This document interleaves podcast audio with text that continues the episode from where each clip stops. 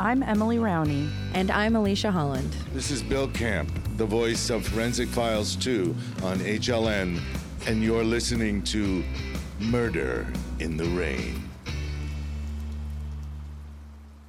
I started listening to true crime podcasts when Serial came out with their first season. In fact, that might actually be the very first podcast I ever listened to. I was hooked. As you guys know, both Alicia and I were raised on shows like Unsolved Mysteries and Dateline. And as I grew up, my interest never faded. In college, I received a degree in biological anthropology. My intention was to get additional degrees and become a forensic anthropologist. Life had different plans for me, and while I currently work in tech by day, we all know where my true passion lies. I was pleased to find in my adulthood that there was an entire community of true crime podcast people. I quickly binged through the catalogs of True Crime Garage, Crime Junkie, and Generation Why. And then I realized something. I wanted to do that, and I wanted to do that with cases that are local. Fast forward to Alicia and I deciding we were going to make it happen, and Josh getting on board to make our dreams come true. And then we were in our very first meeting, a meeting of the minds, and we had a very short to do list discuss a show format, choose our very first case, and pick a podcast name. So that's where today's case comes in. This case inspired one of the losing names of that brainstorm session I 5 True Crime. Yeah, I don't claim to be the creative one in the crew, but for me, I envision cover art with a map of the Northwest with pins indicating each location of the crimes we talked about. I eventually added a page to our website where I could get my fix by marking the location of all of the crimes we discussed so you guys could see where everything took place. It wasn't until today that I've even shared this information with anyone that this case inspired my vision for the show, but today we're finally going to talk about it. From late 1980 to early 1981, just within a few short months, an increase of crimes took place across three states Washington, Oregon, and California. There was no obvious connection between the crimes because they ranged drastically in severity. Law enforcement eventually started to string these crimes together due to the most unlikely pieces of evidence. What was seemingly multiple culprits committing burglary, rape, and murder all over the Northwest turned out to be just one man. And while the locations were spread across three states, multiple jurisdictions, and counties, they did have one thing in common. They were all within the vicinity of Interstate 5, or as we on the West Coast call it, the I 5.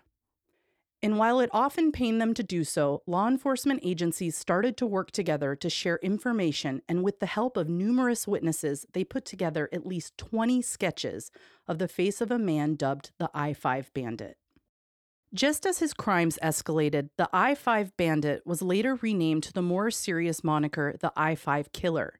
And what people found most shocking is that he was not unlike Ted Bundy, the Northwest sweetheart serial killer. The man unmasked as the I 5 killer was handsome, gentlemanly, and could have had all of the opportunities that his privilege had to offer. He wasn't going to blend into the mundane suburban life like other killers. This was a guy who yearned for the spotlight. He wanted to be loved. He wanted to be a star because he had already had a taste of it.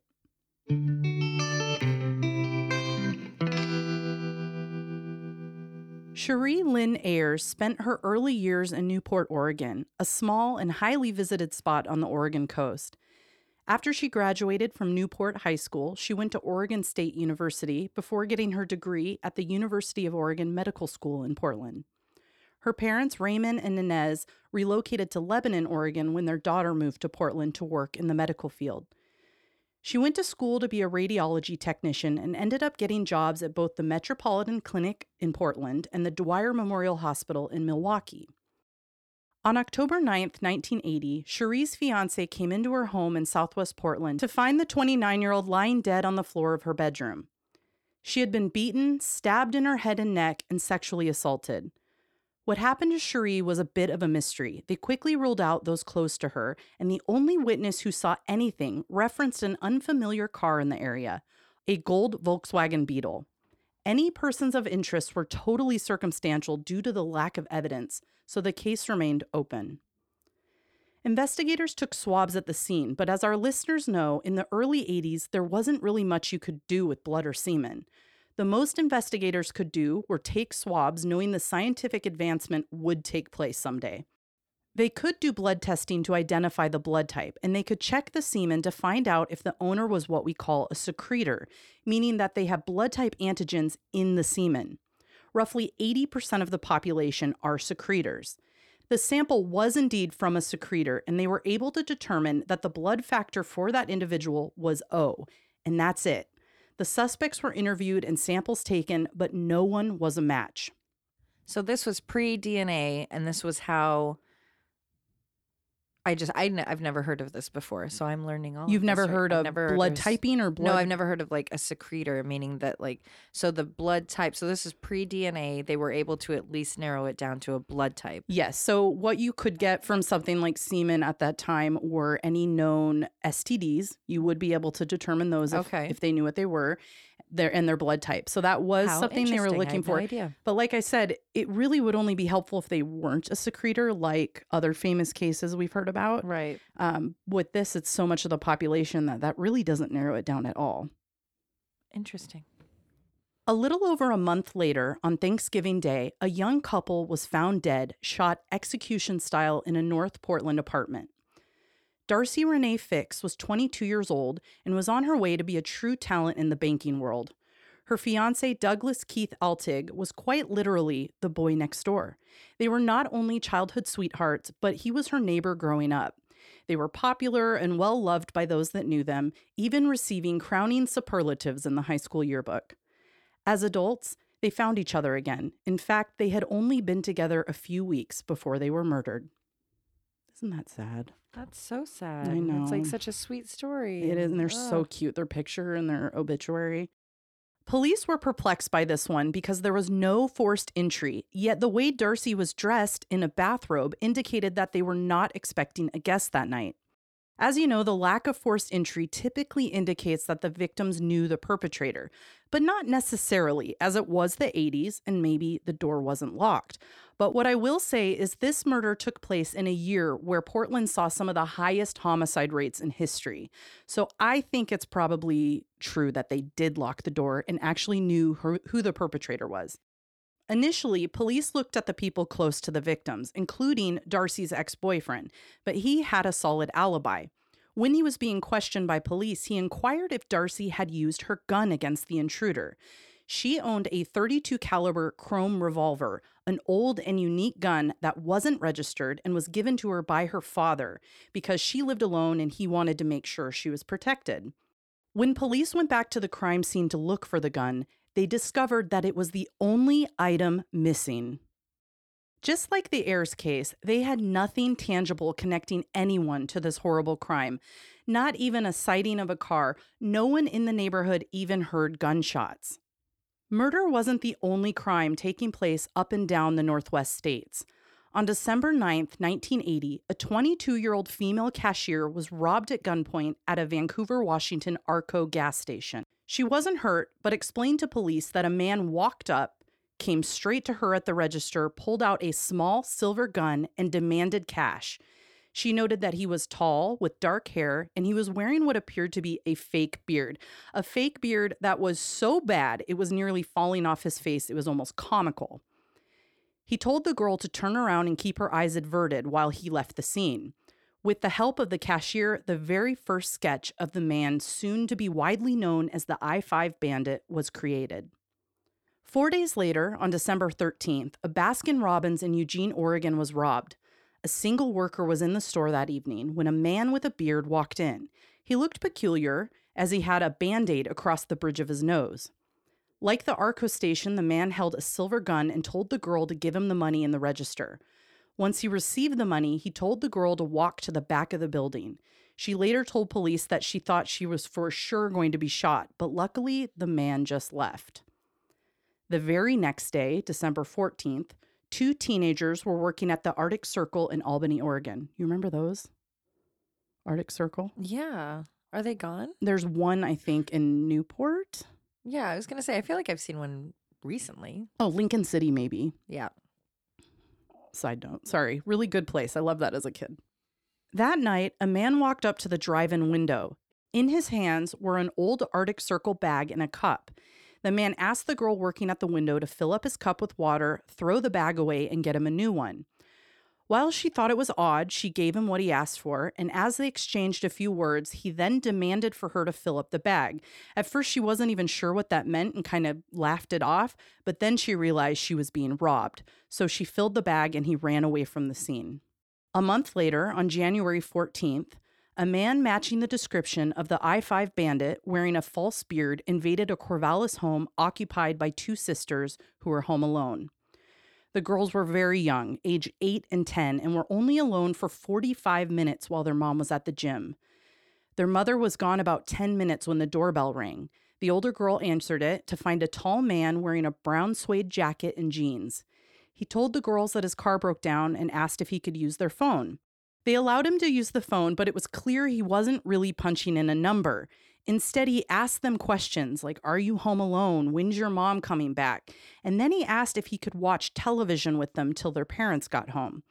The girls said no, but he kept insisting until finally he pulled out a gun and forced them into the bathroom. He then insisted that they take off their clothes and perform oral sex on him. He told the girls to get dressed when he was done and stay in the bathroom until he was gone.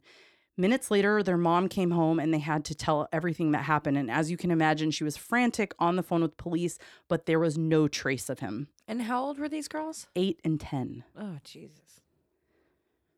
On the evening of January 18th, 1981, friends Shari Hull and Lisa Garcia, both 20 years old, had a cleaning job at the Transamerica Title Company just off the I 5 in Keizer. The two women were best friends, and Shari had welcomed Lisa into her home after moving to the area from Spokane, Washington. She helped her get a job with her at her father's cleaning company, and they started working together regularly. The job at the title company was their final assignment for the evening, and as the women wrapped up their job and prepared to leave, Lisa realized they had missed wiping down some of the windows in the building. Shari volunteered to take the trash to the dumpster while Lisa did the windows so that way they could get out faster. The trash was typically something they did together as they were leaving so that they didn't have to do it alone in the dark, but they wanted to go fast, so they thought, let's just split the work. Moments later, Shari appeared back in the building and she was accompanied by a male stranger. He forced the women to undress, touch each other, and then he ultimately raped both of them. As Lisa lie on the floor cowering from this man, she hears multiple gunshots, looks up to find this man pointing the gun at her friend. He then turns the gun on her and pulls the trigger twice. He flees the scene. So she's laying there in her own blood, totally scared, waits till she can hear no sound from him and decides to get up. Gets her way over to the phone and calls police. Now it's like 10 minutes she's on the phone with the operator. The entire time the operator's talking to her, she's telling what this perpetrator looks like.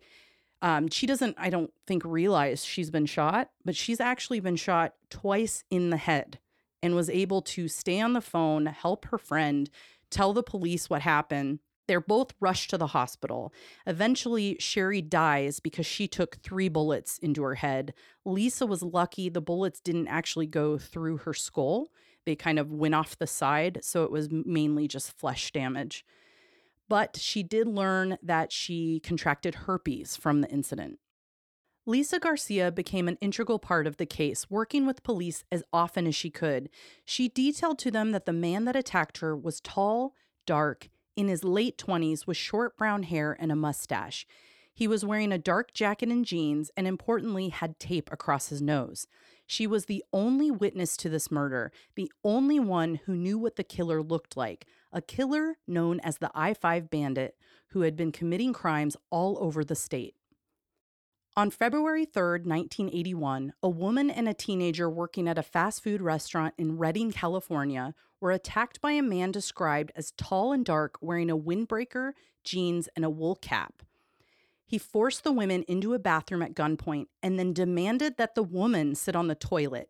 He then taped her hands behind her back, her feet together, and her mouth shut. He turned to the teenager and told her to undress. Before he touched her, he made the woman look away, but she could hear everything. She heard her young employee crying for help as he demanded that she perform oral sex on him. He then forced her on the floor and tried to rape her, but he could not achieve an erection, so he then forced her to complete oral sex on him. The woman's husband arrives at the restaurant to find this confusing scene. He's then forced by gunpoint into the bathroom while the stranger robs the contents of the register and takes off. It's so brazen how he keeps doing Some of These these are in the day. so many people involved. Yeah, this is the first one where there's like a male Yeah. walking in on the scene, which w- I think probably startled him and why he Mhm. took off. But yeah, he, I mean, he's very brazen. Some of these are, well, I'll get to it, but they're middle of the day, one after another. Right. Merely an hour later, and only a few miles away, 14 year old Janelle Jarvis and her mother, Donna Eckerd, went to a local store called Jake's Market to purchase food for breakfast. It was going to be a quick trip, so Donna just wore a housecoat over her nightgown and gave her daughter Janelle the money to run into the store. After purchasing bread, milk, and cereal, the daughter got into her mom's car and they left, and they were never seen alive again. Instead, they were found at 9 p.m. that night by Janelle's sister. They were lying next to each other, lifeless, in their bed in their Mountain Gate, California home. They were both shot in the head multiple times with a 32 caliber handgun, and there was evidence that young Janelle had been sodomized. It was later determined that the bullets retrieved from Janelle and Donna matched the bullets from Shari and Lisa. The very next day, a similar crime was committed in Yreka, California. A 21 year old woman was kidnapped after she was buying cigarettes at a local liquor store. A man forced himself into her car, threatening her with a small silver gun. Though he demanded that she not look at him, she snuck peeks along the way, noticing that he wore a jacket, gloves, a cap, and he had tape over his nose. They drove for a while before he stole her money and made her lay across his lap and perform oral sex. A while later, he then forces her to take off her pants and underwear so that he could rape her. And then he was done. He drives her back to the parking lot, tapes her wrists, wipes down the seats with a towel, and disappears into the night. Five days later, the culprit targeted a fabric store in Corvallis.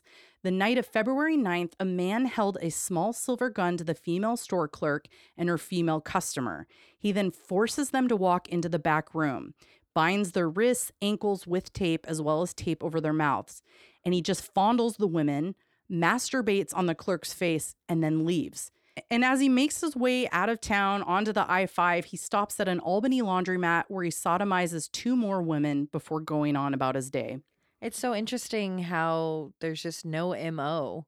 It's not, I take the, you know, he kidnaps these two girls, he rapes them and shoots them in the head. It's just you like, know, there's no pattern. it's very much seems like sporadic and just Mhm, convenient. opportunistic. Yeah. Yeah. Julie Reitz from Beaverton, Oregon was 18 years old and had plans to visit several Valentine's Day parties the night of February 14th. But what was supposed to be a fun evening of chocolates, roses, and friends ended up being the last evening she would ever have. Early in the morning of the 15th, Julie would be raped and murdered by a gunshot wound to the head. Her mother, Candy, would come home to find her across the floor.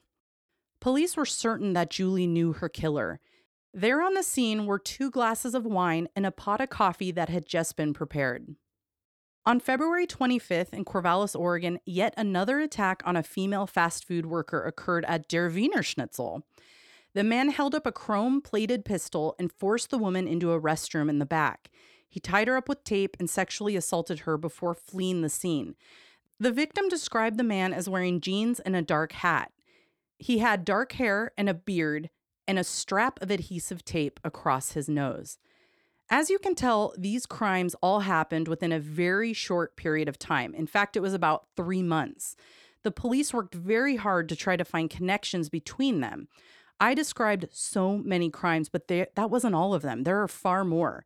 The witness descriptions allowed them to connect many of these crimes. They were even able to form a map.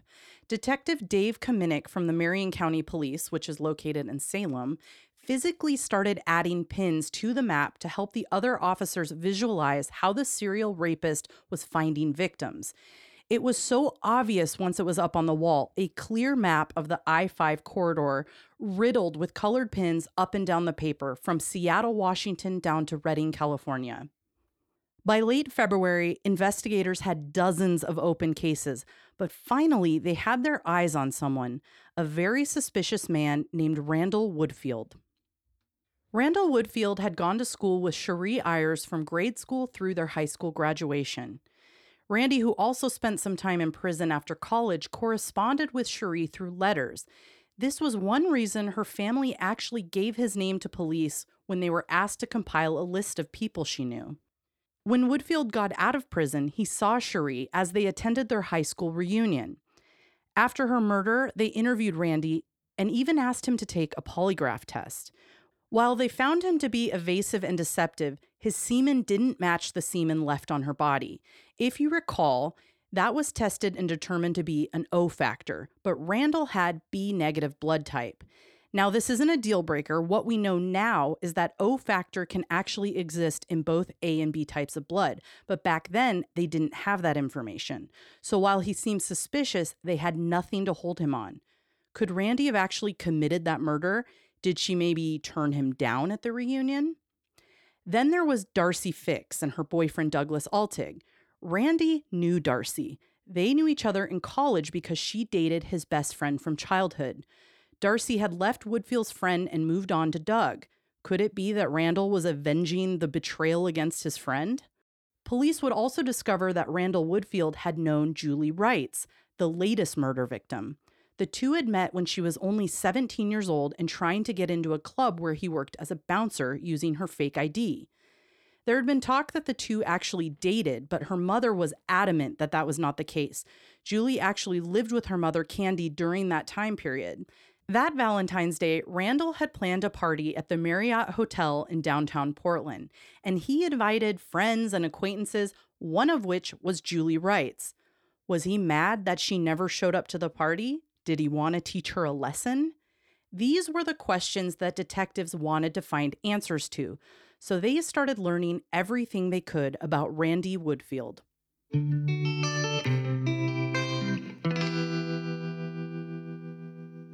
Randall Brent Woodfield was born in Salem, Oregon just after Christmas in 1950. Baby Randall was born with his signature dark curly locks that would stand out the majority of his life. His parents were happy to have a boy as they already had two girls and now their family was complete.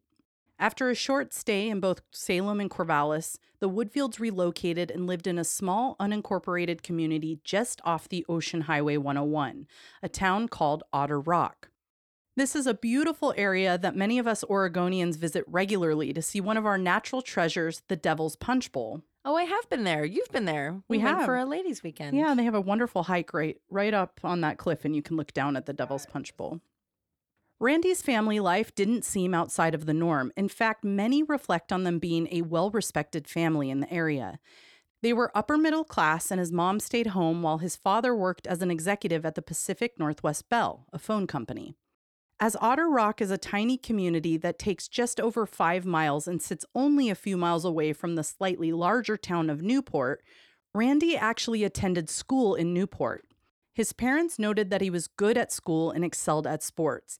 He played nearly every sport the town had to offer track, basketball, baseball, and football.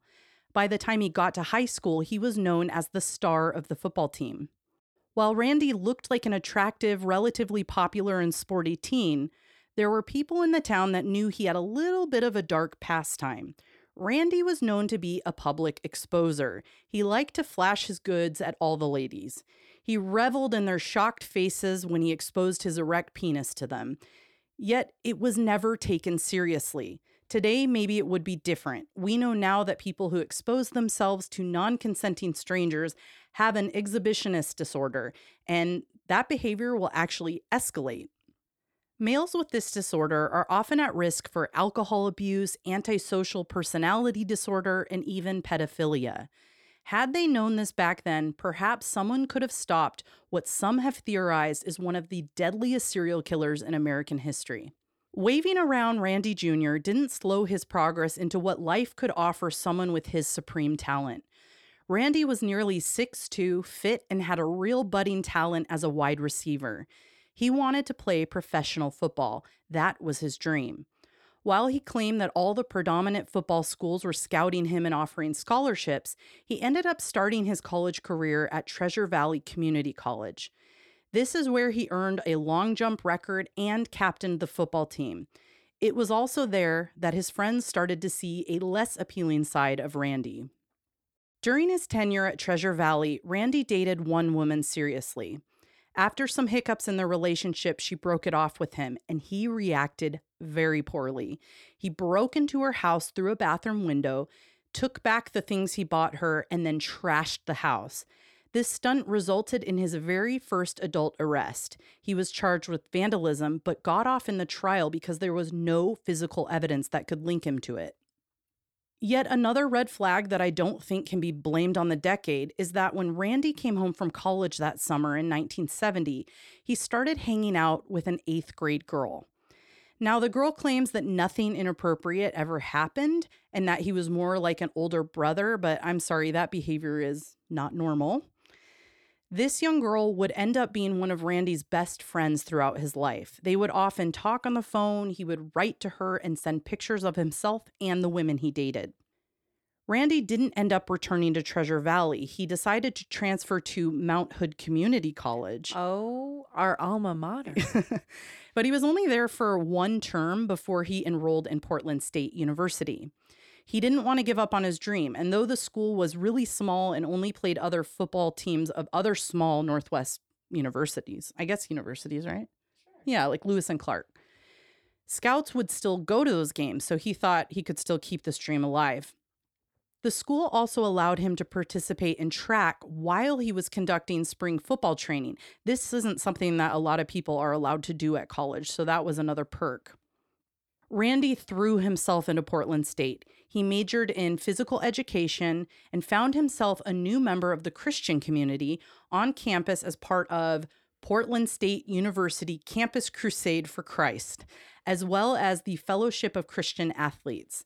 As he embraced his newfound religious life, he limited his dating to Christian girls. People that knew him reflected this as being an obvious personality change, but I guess if I had to take a guess, I was thinking he was struggling with his desire to flash his wiener and thought maybe throwing himself into something that might improve who he is was something he wanted yeah, to maybe do. he felt that it was getting in his mind going other places that he he didn't want. Distract himself Yeah. with what he thinks is a good person or something a good Yeah. person would do. Randy was arrested in August of 1972 at 22 years old. Yet again, he was caught exposing himself. While he was convicted of the indecent exposure crime, it was a suspended sentence, meaning he didn't do any time and there's no probation ever recorded. So it's unlikely that anyone in his life, including his school, his Christian crusaders, nobody knew what he had actually done. I'm not really sure what the point is of even bothering to convict someone if they get literally no punishment, but I'm not a lawyer. I know this sounds like a stone thought, but isn't it interesting? That's just from the 70s. I mean, you know, humans have been around a while, and it's so interesting to me that we're just we're still learning about human brains and behaviors and to say that we know now if someone is Yeah. getting arrested for flashing, it probably means XYZ. And that's just the tip of that iceberg, no pun intended. And all these years, you know, you have people getting arrested and just saying, oh, that that's just what he does. Yeah. And it's so recent that we've even Well, it's not that. until we catch these people that we can document and record the kind of behavior and how it escalates exactly. and then be able to make those diagnoses earlier. But yeah, it is interesting. Just our existence in general hasn't been that long. Whoa, deep thoughts. Other arrests followed. Barely a year later, he was arrested again for another indecent exposure, and this time he resisted arrest and tried to run away. He was originally sentenced to five months plus 25 days in jail, but he didn't serve that time and ended up with just a single year of probation. Then, not even another year later, he was arrested again and received five years probation. Again, zero jail time. I think what we see here is a white, privileged, college age male getting away with this since he was never physically touching anyone. His crimes were likely deemed harmless, and paired with the fact that he was a rising star in athletics, no one cared to pursue it. This was, of course, lucky for Randy, who still wanted to achieve his dream of pro football. And the unachievable seemed to actually be within reach for someone who spent his college career playing for community college and small universities, because the Green Bay Packers recruited him. Just two days before his February 1974 arrest, Randy signed a contract with the Green Bay Packers. He was going to come on board through the end of May, so just a couple of months. And basically, you get $6,000 free room and board. And if you last, you could get signed on long term and make more money. So he was invited for the trial period, given the six grand, and moved to Green Bay. There was also cash bonuses along the way. If you survive the initial cut, that's $2,500. If you catch 25 passes in a season, you get $2,000. If you catch 30 passes, you get $3,000. Not bad for a kid from the Oregon coast. There were, of course, caveats to the contract. You had to follow the rules no booze, no drugs, no gambling, and you had to dress a specific way when you were in public places. So if you went to a hotel, the team had to dress up. They also had to request approval for any endorsement deals or articles written about them in magazines or papers. So I wonder what their thoughts were on flashing. Well, the dream didn't last long. Randy was cut from the team, but it was the highlight of his life. He would later reveal himself as the nostalgic type because he actually carried around his plane ticket to Green Bay for eight years, like somebody would with a portrait of their family mm-hmm. in their wallet. He eventually moved back out west when he realized his dream was not going to be reborn. Now, there are a couple of rumors about why Randy was cut. Later in his life, he would attempt to sue writer Ann Rule. Now, that's because she wrote a book about him. And what really seemed to tick him off was that she described him as, quote, small hands, herpes, and a low IQ. The suit, Brutal. I know. The suit was ultimately dismissed, and it's a 100% likely that he still has all three. but really, a more likely rumor was that he got caught exposing himself and that the team didn't want to take on the liability of someone like him. Neither the Packers or the police in Green Bay would offer any kind of comment on this, but when police ended up investigating him in the 80s, that information was on their radar. So it was a very believable rumor. At 24 years old and dismissed from the Packers, Randy shared an apartment in Portland with a high school friend who had a teaching job in the area. He spent his time split between a few different jobs, one of which was bartending. How interesting that Randy would return to Portland the very time the city was seeing a massive surge in attacks against women. Several women were attacked in Duniway Park off of Southwest Barbur Boulevard. The women attacked described to police that a man would sneak up behind them with a knife demand that they perform oral sex on him, and take their purses. This was such a problem at the time that police decided the best way to combat the serial offender was to lure him in with a sting. A talented young policewoman named Annette Jolin ended up volunteering for this mission. Her job was to stroll up and down the pathways, hoping that she would tempt a lurking man from wherever he hid. In her possession were eight marked bills intended to be traceable should an attack and robbery ensue. A short distance away, officers would be waiting for a signal so that they could, you know, save her and arrest the yeah. culprit. In the middle of the day, Officer Jolin heard footsteps behind her, and soon a knife was pressed against her neck. She offered the money to the assailant who took it and left only after fondling her chest. And then he was gone. Finally, she was able to give her signal. Woodfield emerged from the park to meet police standing in wait. In his pockets were the marked bills taken from the undercover officer. He was arrested for robbery with a knife, but police also found a gun on him. While he had charges for oral sodomy from the previous victims, they were ultimately dropped and he went to prison pleading guilty for the second degree robbery charge. He was sentenced to 10 years in the Oregon State Penitentiary. Randall Woodfield was not a model prisoner. He didn't follow the rules and he would get written up for all of his infractions. He was even noted as having an overall bad attitude. He often complained to anyone that would listen that it wasn't appropriate to have female guards who could watch him shower and female therapists who wanted to hear the sordid details of his sexual fantasies. He refused to share and he would be written up for it. Eventually, he did get used to life in prison. He got a job in the kitchen making $2.50 a week, and he took college classes. Most of these classes were straightforward computer, accounting, economics, but he did sneak in a class on human sexuality. Of course, he did.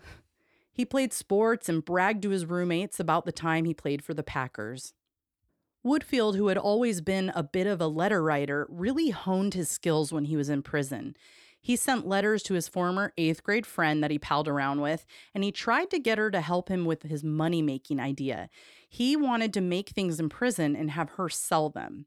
He sent her pictures and talked about his old life and his new life. Now, an interesting thing about Randy is that he was obsessed with his physical appearance. And as way of inmates go, I mean, he was working with a pretty hot bod, and he knew it. He sent nude photos to all of the women he wrote letters to. He spent much of his prison time trying to convince his therapist that he was changed and that he recognized that what he had been doing was wrong. While many of the psychologists he spun this tale to disagreed with him and actually recognized that he was probably faking it, he eventually did find a correction psychologist that bought it. And I certainly hope that wasn't my uncle who worked there at that time. That would be really disappointing. Is he still with us that we could ask? he wouldn't be allowed to tell us, but I often try to get information out of him, but he won't. Oh, Yeah. Darn. Can you laws. imagine? We could interview him. Randall Woodfield was paroled after four years of his incarceration, just in time for his 10 year high school reunion. For Randy, the time out of prison was meant for doing all of the things he couldn't do before. He started working for a company called Tektronix, which paid him very well. He lived with his sister and was saving his money to get his life together. But not long into his freedom, he abandoned the day job so he could bartend and live a party lifestyle. He dated dozens of women, and at least one person in his life referred to him as having over 200 women's numbers in his little black book, his treasured possession that he used to fuel his fixation with calling the ladies in his life. During this time of the newfound freedom, where he wasn't stuck in a building with hundreds of other men, he really took advantage of the perks. He confided in his best girlfriend, you know, the eighth grader he met years back, that he had screwed up and contracted herpes from one of the many women he had sexual relationships with. So, as you can imagine, he was spreading it to a lot of women. He also continued his pastime of sending nudes via letters to all of his ladies. And can you imagine if he had Snapchat back then? Oh, yeah, it'd be a mess. Boy. Randy was so pleased with his appearance that he even sent pictures to Playgirl, who I'm pretty sure published a photo of him. And it might even be the boys next door. Uh, I don't. What do you call it? An episode? What is it? Uh, What is Issue. it? Issue. Little did Randy know that his fixation on women, the women he wanted desperately to love him and fear him and respect him, would ultimately be his downfall.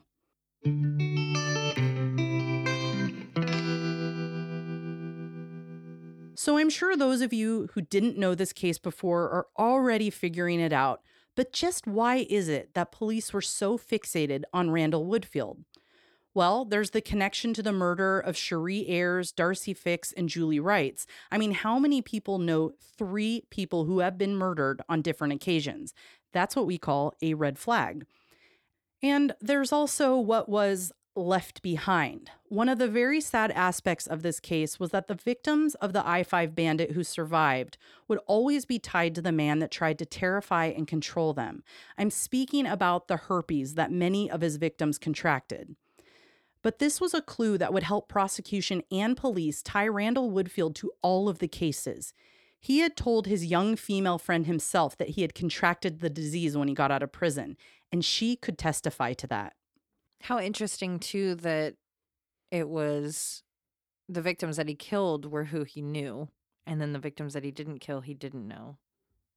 I mean, So- obviously so it makes far, sense because they could point out who he was, but then it, I don't know. That's interesting. I feel like he's almost different people. He has these different motives for different Mhm. crimes, and it, he just it just all comes out of him like very Mhm. sporadic and Explosive. and amped up. You know, I wonder if they ever tested him for steroid He's steroids, right? Yeah, Yeah. because he was a bodybuilder. Randall rented a room for $150 a month from a single mother named Miss Matz. She described him as an overall good tenant. He was quiet, he played with her son, and he paid his rent on time. Despite a few instances where she caught him in bed with the babysitter, yeah, great tenant. She had no real issue with him. She didn't ask questions about where his money came from either because she knew perfectly well he didn't have stable work. Police went to their home several times to ask Woodfield questions, once even getting his permission to search the premises.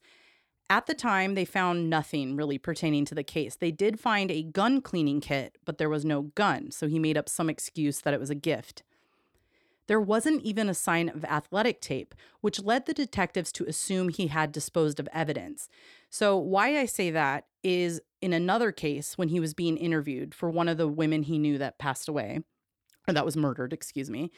The the detective wasn't treating him like a suspect. It was more like just feeling him out. And when he was in his house, he saw a bunch of athletic tape on the counter. So when detectives went there when he was the suspect, they expected to find it. So that was super fishy to them that suddenly this athletic guy had no athletic tape. Yeah. When police had gone to his home on an occasion Woodfield wasn't there, Miss Matz gave them information that would be considered a very important part of placing him at the crime scenes. Mrs. Matz had gone into great detail about how Randall was this wonderful tenant who paid his bills despite the obvious fact that he had no paying job. And slept with the babysitter. Yeah.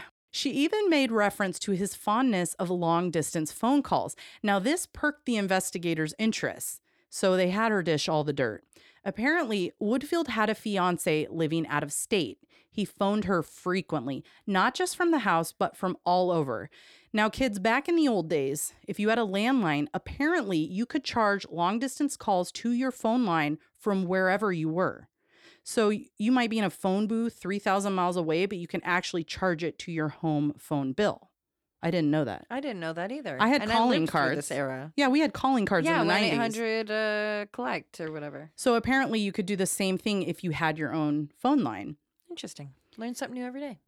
So, as police were very interested in learning Woodfield's whereabouts for all of the dates of the crimes, they asked if she would be willing to give them the phone bill, and she did. It wasn't long until detectives learned that Randall Woodfield was quite the gentleman caller. He had made phone calls to not just his fiancee, but to many, many women, some of which assumed he was their boyfriend. They had no idea he was engaged to another woman. This was their loving boyfriend who never forgot to phone them and tell them how much he missed them. And some of these calls were back to back on the same day. Over the course of just a few months, he had made thousands of calls.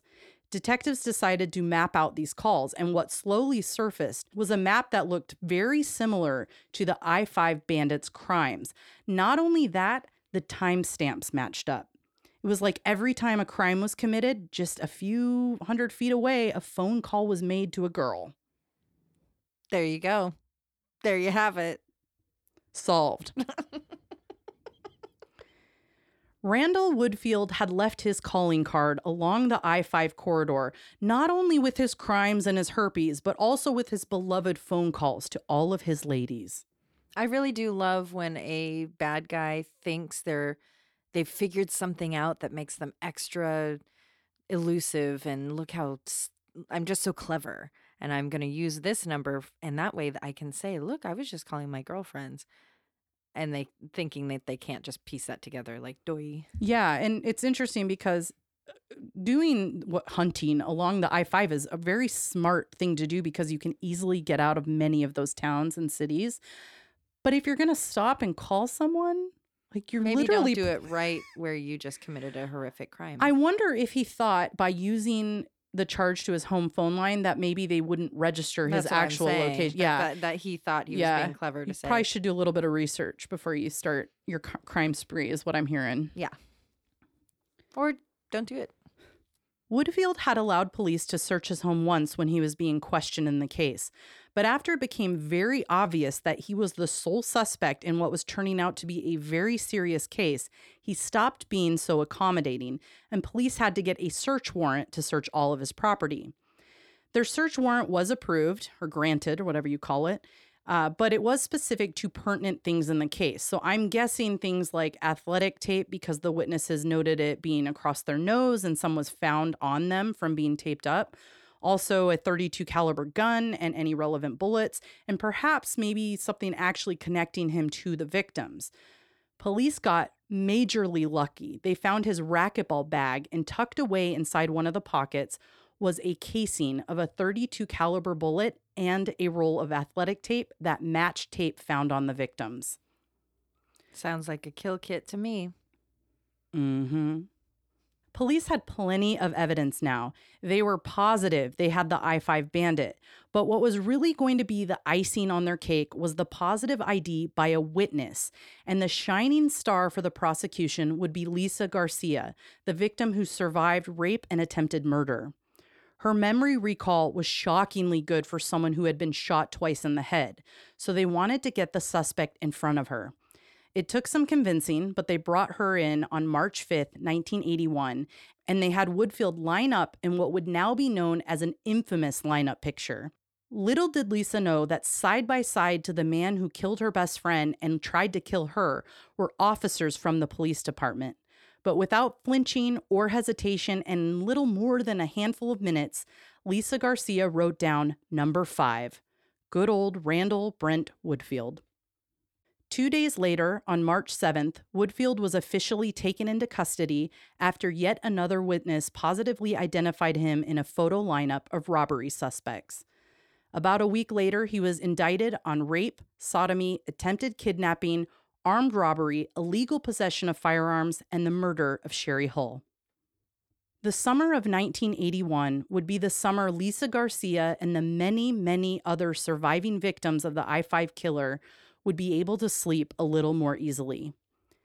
He wasn't yet put away, but prosecution assured the victims that the case was strong. Woodfield and his lawyers tried everything they could to come out unscathed. He pointed the finger at a known mass shooter from Salem. They attempted to get the star witness, Lisa Garcia, blocked from the case, claiming that police had put her under hypnosis. Now, this was true. Lisa had been put under hypnosis by a police department member who had experience in hypnosis. They wanted to try to pull as much detail about the night of the attack from her memory. They weren't able to gauge much more than what they already knew, but doing hypnosis for a case going to trial does carry some significant risk. The judge considered this, but ultimately let the witness stay after he deemed the audio recordings of the hypnosis showed no police wrongdoing. It was by the book, so to speak. Now, this wouldn't fly today, obviously, but a lot of No. cases in the 80s and even into the 90s had hypnosis. Yeah, we've talked about some of them. It took over three hours of deliberation, but Randall Woodfield was convicted on all counts and was given life in prison plus 90 years. This wasn't his only trial. A few months later, a second trial in Benton County would take place. This trial was for sodomy and weapons charges on the attack that took place in a restaurant bathroom. He was found guilty and given an additional 30 years to his already very long sentence. A third trial took place in Linn County, and he was given two more sodomy charges. All in all, Randall Woodfield was sentenced to life in prison plus 165 years. In the late 90s and early 2000s, great improvements were made to DNA technology, and that offered the opportunity to run tests for unsolved cases. Oregon State Police Crime Lab Director Beth Carpenter decided to revisit the swabs from Cherie Ayers' murder from 1980. Earlier, swabs were tested for blood type, but now that the advancements had been made, they could test for DNA. Something important to note is that in 1999, a legislation passed making it required for some convicted defendants to submit a blood or buccal sample along with their fingerprints. A buccal sample, if you are not aware, is a cheek swab. So they'll grab the cells from your cheek to do DNA testing. These are typically for convictions of violent crimes, sexual in nature, or murder. So that meant that Mr. Woodfield's blood joined the database in December of 2000. That legislation has helped solve many cases. And when Cherie's blood was submitted sometime in 2000, by 2001, a match was made. Though Woodfield was definitely suspected of this murder early on, it wasn't until this match had positively linked him to the murder and sexual assault, thanks to the swab of vaginal fluid taken at the crime scene, that they were able to finally have a positive match. In 2012, four more murders were positively connected to Woodfield thanks to the progress with DNA. The open cases of Darcy Fix, Doug Altig, Donna Eckert, and Janelle Jarvis could finally be closed. California opted not to proceed with prosecuting him for the murder of Donna Eckert and her daughter Janelle. The reason was pretty simple. He was already going to be locked up for his entire life, and it would cost California up to $3 million in six months' time to take him to trial. That would be so hard to be their family because you understand. It's like that makes sense. He's already caught. It's obviously him. But to not get to have kind of that stamp of justice on well, there. they s- talk to, say- families. I, I think one nice thing is that there is there isn't a statute of limitations for murder. Right. Now, even though he's been positively connected to these additional murders, prosecutors in Multnomah County have decided also that they weren't going to file charges. Both the Ayers and the Reitz families agreed with them and decided that they weren't going to do it unless for some reason he was up for parole, because he can. He is eligible to apply for parole. Randall Woodfield was officially connected to seven murders, but he's suspected of 25 to 44 other murders and 140 other crimes of robbery, rape, and sodomy. What makes him very unique in comparison to other killers is that he did not have a cooling off period. Those of you who are deep into serial killer knowledge likely know that cooling off periods tend to be a common trait. They kill, they break, they kill, and while their length of cycles vary, there seems to be this brief period after they kill that they feel like they can live normally for a while. That is until the mood strikes again. Well, Randall didn't have that. It's thought by detectives and psychologists that he never did. If he had not been caught, he would have been the most prolific killer. And who knows, maybe he is because this guy has not admitted to anything. He has never once indicated that any of these crimes were committed by him. So he argued all of them. They all the the ones that went to trial went because he wouldn't take any kind of plea. Nope. He basically, the only thing he's ever admitted to was flashing. So they have Huh. no idea. And there's so and many so unsolved too, crimes. especially these types of crimes. It's normally, you know, kind of a bragging point for these guys where it's, Yeah, he's not like done," that. And It's he, it's like he wants to be remembered for playing for the Packers and being in a nudie mag. Randall Woodfield resides in the Salem Penitentiary and continues to correspond and call women to this day. In fact, he's had three wives while he was in prison, and I have no idea how many engagements because it happens that frequently. Even Ann Rule spoke to the media about how she pitied the naive women that would be lured in by him. But to be fair, it wasn't just naive women. Randall lured a big fish. At one point, he was besties with the notorious Diane Downs, who lived in her own prison just down the street. They wrote each other letters and had a secret engagement. But she spilled the beans to the media, so he claimed it was all untrue and in her head and made her basically publicly apologize for misunderstanding. what a nightmare duo that is. yeah, I'm like, I, it blows my mind, but I cannot help but see it as like poetic. She continued her legacy of wanting unattainable men. He continued his Yep. legacy of leading women on. Yep. A match made in hell. All right, I have trivia for you. Do you have any questions before we dive into this? Three things I would like to say. One, I really appreciate that um, his level of disguise was the same as Nelly. and he just went with like, I'm gonna put tape on my nose. The question is, did Nelly steal that, or did he just not know about him? I'm gonna go with he didn't know. Well, actually, he learned that trick from someone in prison in his first stint. So when he went to prison for the um, for when he got caught in the park, he had a roommate, roommate, cellmate, roommate, Buddy, like they choose to be there. That said, you, you know, if you're going to disguise your face, you got to hide your nose because that's what makes you easily recognizable. So that's where it came from. Wow, simplest answer is the simplest answer. Yeah, but Okay. I love the fake fucking beard. Like that Yeah, shit is great. funny, and that comes in in a few cases. I of just fake mustaches and beards. Also, it's, you know, we've mentioned several times and people have asked us, you know, aren't you worried about running out of cases and running out of mm. things to talk about?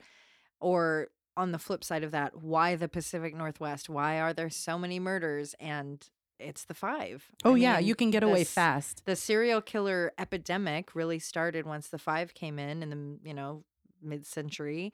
And yeah, you could get in a single day you can get in Canada a totally different to place Mexico. yeah it's insane So there's that answer.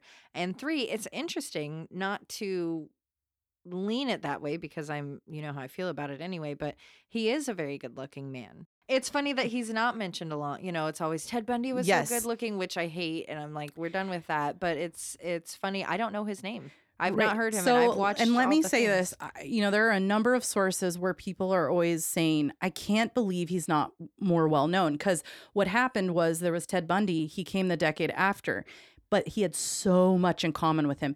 Actually, you know, I don't normally watch the the fictional kind Oh, of uh-huh, movies made based on these or whatever, but I did. Yeah, there was a Lifetime one, Yeah, right, and based it- off the book. and it's really good. It's called The Hunt for the I5 Killer. And it's, I mean, it's really good, but they had some major inconsistencies, but I think it was purposeful to separate him from Ted Bundy because they drove the same kind of car. They both had a very similar color Volkswagen Beetle. They both stocked the i5 and were known for jumping state to state. They had similar um, victim types. Well, and then also there's Green River Killer. Right. So there is some overlap there. Actually, um, I wrote down there is a case, Martha Morrison. So she was 17 years old and she disappeared from Eugene in 1974, and they found her body in Vancouver. Both Randall Woodfield and Ted Bundy have been suspected of this crime. They haven't determined who has done it, but but she's a similar victim type on the I five. Like it's very interesting that there is possibly overlap. Wow. Um, and then there's a another unsolved case. I think they were leaving Spokane, Washington. Yeah, they were going from Spokane to their hometown of Fairbanks, Alaska. Two women, 19 years old and 18 years old, Kathy Allen and Marcia Weeder, and they were hitchhiking, and their bodies were discovered. And multiple killers have been suspected of this. Woodfield, Lee, Martin Lee Sanders, possibly Ted Bundy. It's it's all very interesting to me that there's so much overlap Mm-hmm. that we probably will never know unless there's DNA left. You I'm know, gonna write him. just don't end up married to him. Oh my god. I may have low standards. I don't have non-existent standards. All right, I have one more piece of trivia from this that I think you'll appreciate. Okay. The DA who prosecuted Randall in the first trial in Marion County, he went after him. He's actually the son of a very famous actor you might know of, Dick Van Dyke. It's his son, Chris Van Dyke. He moved out here to pursue a legal career. Really? Yeah, isn't that interesting? And he was a DA. He was the DA. He went balls to the wall on this case. wow.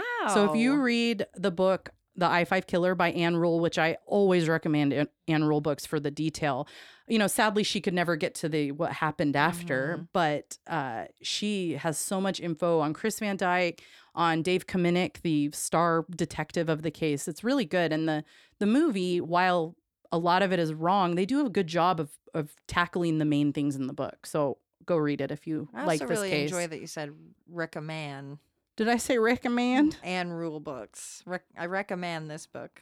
Yeah, I do. It's just a little different. So he's still alive. He's still alive. He's 69, baby. Heyo.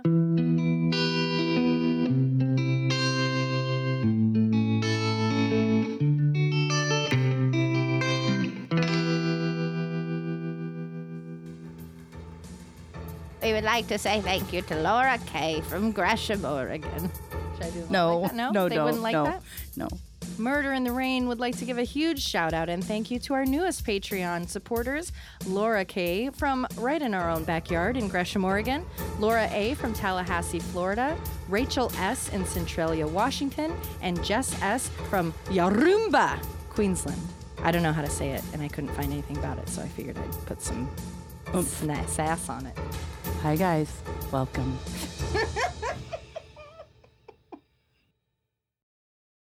Oh, I didn't want to though. Well, then you should just go. Josh can go, Hi, I'm Alicia. Yeah, do your best Alicia impersonation. Hi, I'm Alicia. That's not much different different than our boy voice. That's true. What? I'm a boy. I'm a boy. I'm Alicia. How do you like it? Let's just try it. Once in the butt won't kill anyone. Oh, what? You know, like if, if Oh, a sheep or a goat or a my. cow, Was fucked. they by had to some be dude. killed because you couldn't eat them. Who's gonna eat it? I would. I'm not gonna eat that part. Well, That's it's like so- the, that's so like the part I'm like the tender. least interested in. I had an old But I like coworker, hot she would dogs. Eat, um, That's she would eat chicken buttholes for lunch. who? Should we put his picture up on the wall? No, No. no. I don't Little need to mural? Look at that. Mm-mm. Like, ha- have I I lived closer, I care, would have come guys. over and then just like Guys, gone I don't home. care. Okay, Well, well, I felt like we were more just talking to each to, our, Yeah. each other and not you. yeah, sorry, we're not allowed to. Yeah. We, No, I've been playing with it for a while. you a gotta while. get some trying- new headphones. No, I like these I'm- headphones. I know that you do, but you need to get some other different headphones. I think. won't. I'll just do this. It's fine. I won't. So don't. I won't. A gold Volkswagen Beetle. This is for you, bitch. Caldine Kuntz. Meaning they have blood type antigens in the semen that could be blood typed. Blood, no, blood antigens, blood type antigens in the semen, period. Get it? Yeah, so you better be nicer to Josh so he doesn't ruin your life. Ruins his life too. What are you talking about? I'm fine with that. Umph. Yeah. Missing. It was missing. It was gone. Leave the hungy tungy. Hungy tungy. This is my screenplay. I really want to see what you guys think. It's like suddenly just a weird word comes out. It's like I'll be talking normally and then I just like. I just saw uh, someone muddling a drink with a dildo on TikTok. That's it was That's pretty hilarious. great. Oh, you know what? I have a book of words. I, it's probably Oh. in there. Is it a Me dictionary? too. Every book I own. To see one of our natural treasures, the Oregon no, the Oregon sponge bowl.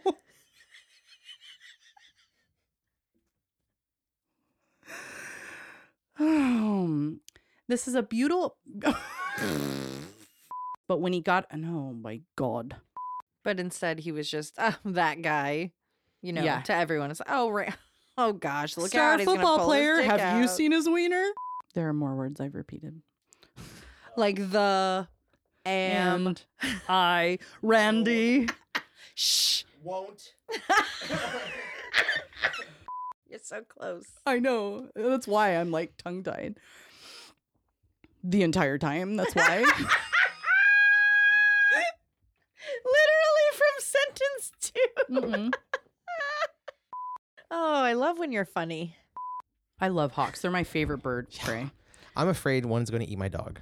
Fair. Yeah, it will happen. I mean, it would, not will, not will, not will. It's possible. it's possible. That's why Because you that's don't what leave they them do. unattended. You know, shit. If that happens, oh God. no, you are. I did in not say it. so much trouble. What is it? Fur burger, not Fur fuzzy burger. burrito. Disgusting. you made it gross. Murder in the Rain is produced and edited by Josh McCullough. Written and hosted by Emily Rowney and Alicia Holland. Artwork by Jamie Costa. Music by Kai Pfeiffer at kyfifer.com. Check out our website, murderintherain.com, for additional information on all cases, a fun interactive map, and be sure to subscribe so you can receive our newsletter. Check out the Mad Props page for coupon codes from some of our sponsors. We love your reviews and seeing them on all streaming platforms, especially iTunes. And check us out on Facebook, Instagram, and Twitter. And suck my balls. Please put that in.